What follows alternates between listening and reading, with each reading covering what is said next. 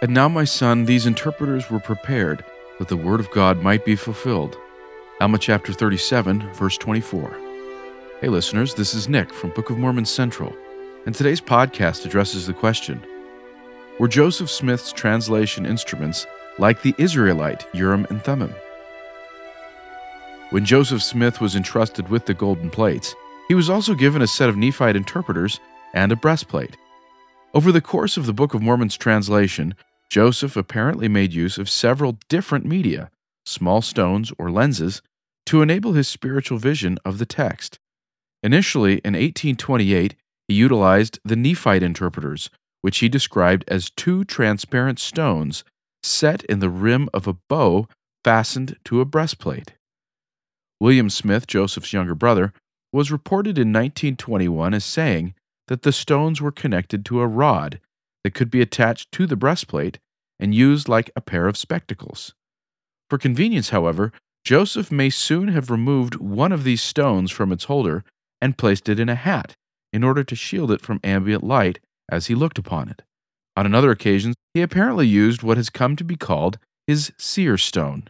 When the 116 pages of the Book of Lehi were lost in July 1828, the plates and the interpreters were taken back by the angel Moroni. But then in September 1828, Moroni returned them to Joseph. He commenced translating again in earnest two days after Oliver Cowdery arrived on April 5, 1829. After the translation was finished, the plates and the interpreters were returned again to Moroni, who showed them to the three witnesses. In 1848, Oliver testified I beheld with my eyes and handled with my hands the gold plates from which it was translated. I also beheld the interpreters. That book is true.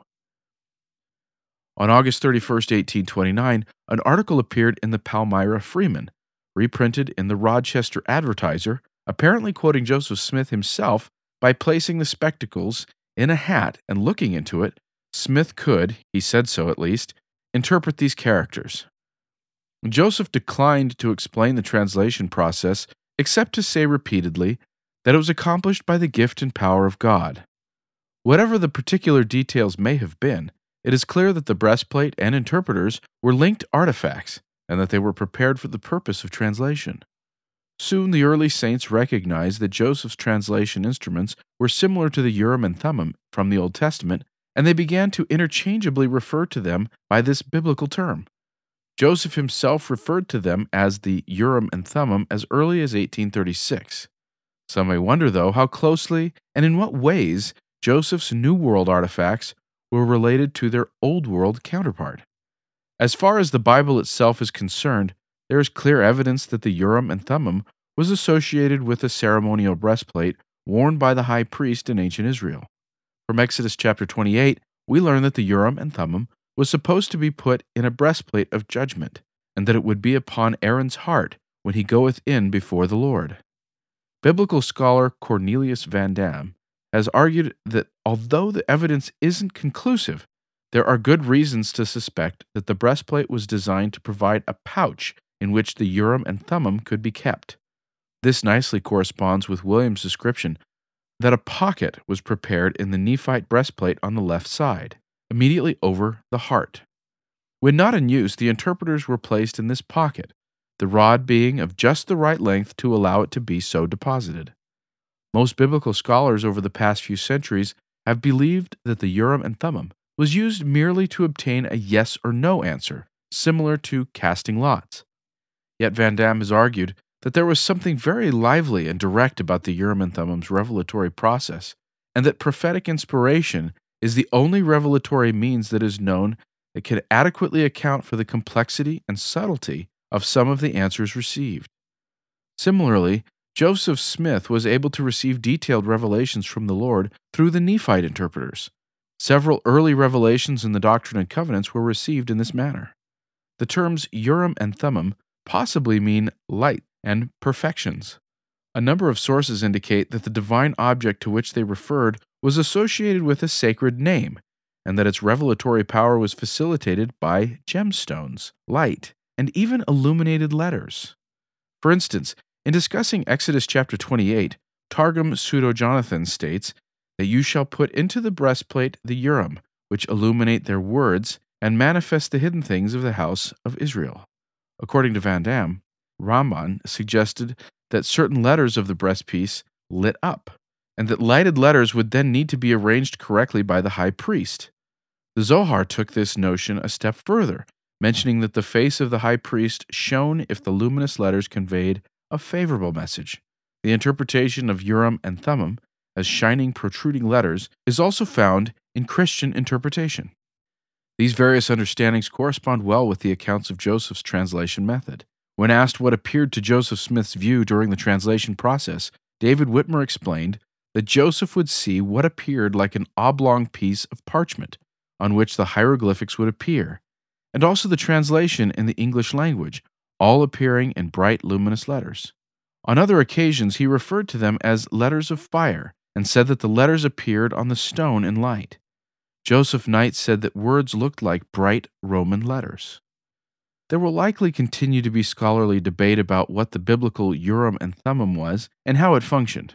Yet non LDS scholars, such as Van Dam, have fairly recently been reaching conclusions that strengthen the possible links between the Urim and Thummim and Joseph Smith's translation instruments. Joseph and the early Latter day Saints, therefore, were certainly not incorrect to make this association themselves. It should be noted, however, that Joseph's conception of a Urim and Thummim was fairly broad. He taught that the place where God resides is a great Urim and Thummim, and that this earth, in its sanctified and immortal state, will be made like unto crystal, and will be a Urim and Thummim to the inhabitants who dwell thereon. Moreover, he said the white stone mentioned in Revelation 2 will become a Urim and Thummim to each individual who receives one, and a white stone is given to each of those who come into the celestial kingdom, whereon it is a new name written, which no man knoweth, save he that receiveth it. The new name is the key word. Thus, there is no reason to expect there to be a one to one relationship between every aspect of Joseph Smith's translation instruments and the biblical Urim and Thummim. Each was associated with gemstones, a breastplate, light, illuminating letters, a sacred name, and prophetic revelation. And yet, the meaning of the name, the nature of the letters, the method of illumination, the features of the breastplate, the appearance of gemstones, and the specific revelations were all different. This shows how God often communicates to his prophets in similar, yet not exactly the same ways. As Nephi declared, God speaks unto men according to their language, according to their understanding. Alma prophesied that the Lord's servant would obtain a stone which shall shine forth in darkness, and that he would also obtain the Nephite interpreters which would bring forth ancient records out of darkness unto light. Surely this servant was Joseph Smith, who variously used the Nephite interpreters as well as a seer stone to translate the Book of Mormon by the gift and power of God. While Joseph's instruments were different in some respects with what is known about the biblical Urim and Thummim, these sacred cousins are certainly similar enough to be called by the same name. Each of them helped the Word of God shine forth out of darkness and come unto the knowledge of the people. Thank you for listening. To find out more, please visit bookofmormoncentral.org and then click on KnoWhy.